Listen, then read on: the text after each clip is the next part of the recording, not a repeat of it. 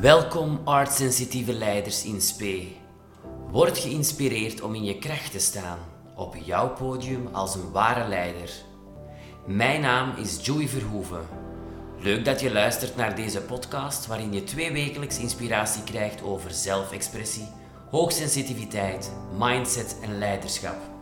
Dit is jouw shot vol creativiteit, sensitiviteit en zelfleiderschap. Ik motiveer je graag om jouw body, mind en soul in motion te brengen met deze Body Motion podcast.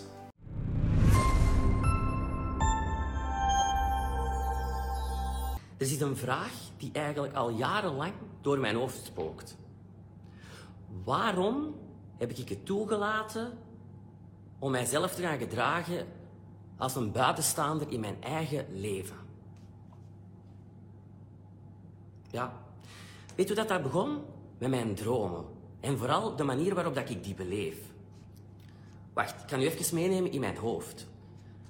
Je moet dat voorstellen als ik zet een tv op, er verschijnen van alle kleuren en geuren en ik ben daar precies echt.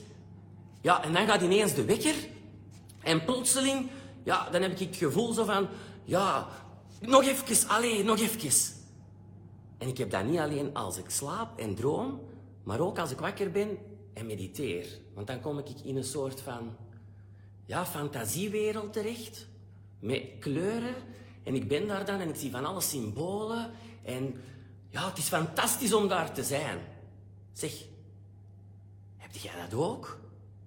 En denk je van, wow, ja, kijk, cool, dat moet ik weet niet plezant zijn. Of, koekoek. Niet helemaal juist in de bovenkamer, hè? ja, dat was wat ik dacht. Dat iedereen dat zo beleefde, zoals ik. Want dat was bij mij zo. Maar dat bleek dus niet te zijn, hè? want eens dat ik met mijn vrienden begon te babbelen, keken die mij echt aan als, wat een weirdo is dat? Ja, en dat zorgde er dus voor dat ik mij ben gaan gedragen als een buitenstaander in mijn eigen leven. En ik voelde mij vooral ook misbegrepen. Maar ik zou Joey niet zijn als ik niet direct een oplossing had. Ik dacht, strategie bedenken, Joey, en dan komt dat helemaal in orde. Zwijgen, mijn emoties goed onderdrukken en verloochent u zelf maar een beetje. Komt dat helemaal in orde? Niet dus, hè. Want dat dromen stopte niet. Ik zal u eens meenemen in een van die dromen. Stel u voor, ik was ongeveer vijf jaar en ik liep al huppelend in mijn droom op de speelplaats. En ik had een rokje aan. Ja, ik vond dat dan wel gezellig, hè? zo dat rokje. En oeh, ja. Totdat ik doorkreeg dat de mensen, en die kindjes vooral rondom mij, aan het wijzen waren en mij aan het uitlachen waren. En ja, dan was hem daar, hè. Mijn Jules Louis. Dat onnozel stemmetje in mijn hoofd. Zeg, Julie, jij weet toch dat jij heel anders bent als al die andere kindjes hier op school, hè? Ja, dat weet ik, Jules Louis. Sst, je mocht dat zeker niet te hard zeggen dat ze dat niet horen. En dan werd ik wakker uit die droom. Ja, en ik had zoiets... Ik ben helemaal in de war. Dat mag ik absoluut niet vertellen aan ons mama en ons papa. Wat gaan die daarvan denken? En al zeker niet aan die vrienden van school natuurlijk. Want die zouden dan kunnen lachen. Met een strategie toepassen en dan komt dat helemaal in orde. Niet dus, hè. Want in het vijfde leerjaar was daar toch wel ineens een meisje vanuit een andere school. En ja, die werd daar gepest. En ik vond dat eigenlijk wel een beetje zielig zo. En ik nam die onder mijn vleugels. En ja, wij speelden op de speelplaats.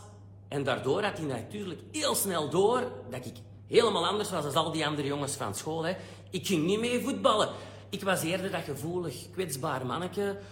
Ja, en dat ging met de meisjes spelen en zo. Ja. Is wel straf eigenlijk allemaal, hè. Ja. Ik, ik, ik vond het verschrikkelijk. Wat moest ik daarmee? En dan ineens zegt hij nog... Joella. Want ze was ineens geboren, hè. Ons Joella, ziet ze?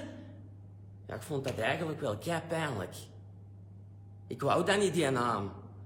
En dan vroeg ik mij ook nog af, hoe in godsnaam is die daarachter gekomen? Heeft hij met mijn Jean Louis gepraat? Mijn strategie upgrade, next level. Nu gaat u zelf nog een beetje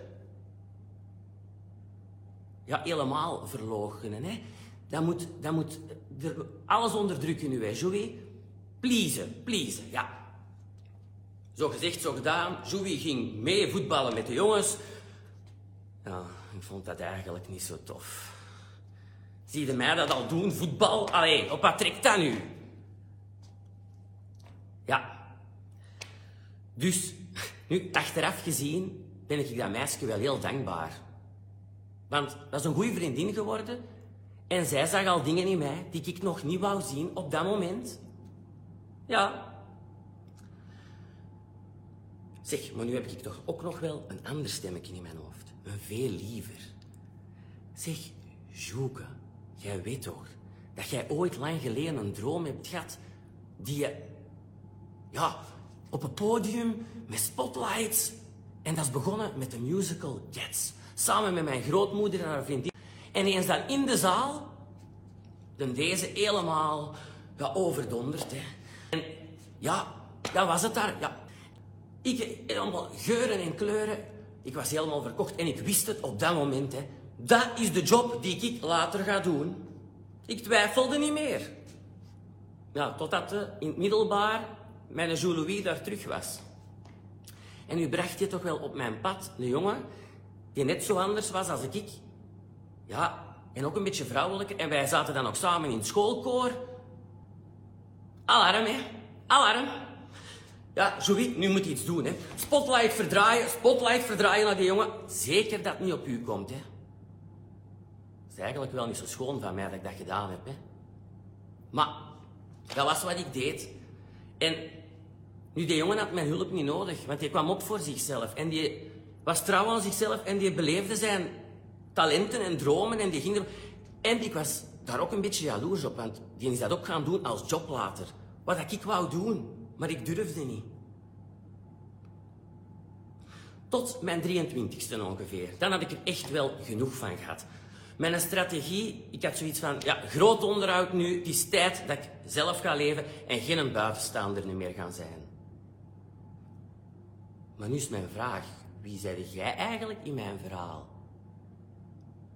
Eerder een maat die trouw is gebleven aan zichzelf, of eerder zoals ik. Ja, de jongen die zijn dromen zomaar in de vuilbak kipperde door de mening van anderen. Ja, dat was het dus, hè. Nu, dat is allemaal goed gekomen ondertussen, hè, mannen. En ik heb besloten, en vooral met inzicht gekregen, dat ik eigenlijk een keicoole gaven heb in mijn hoofd. En dat ik daar meer en meer op durf vertrouwen.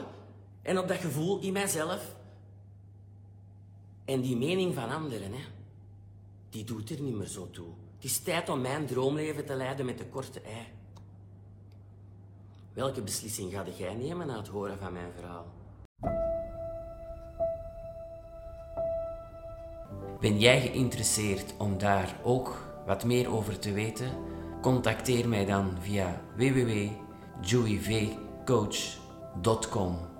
Heb jij genoten van deze aflevering?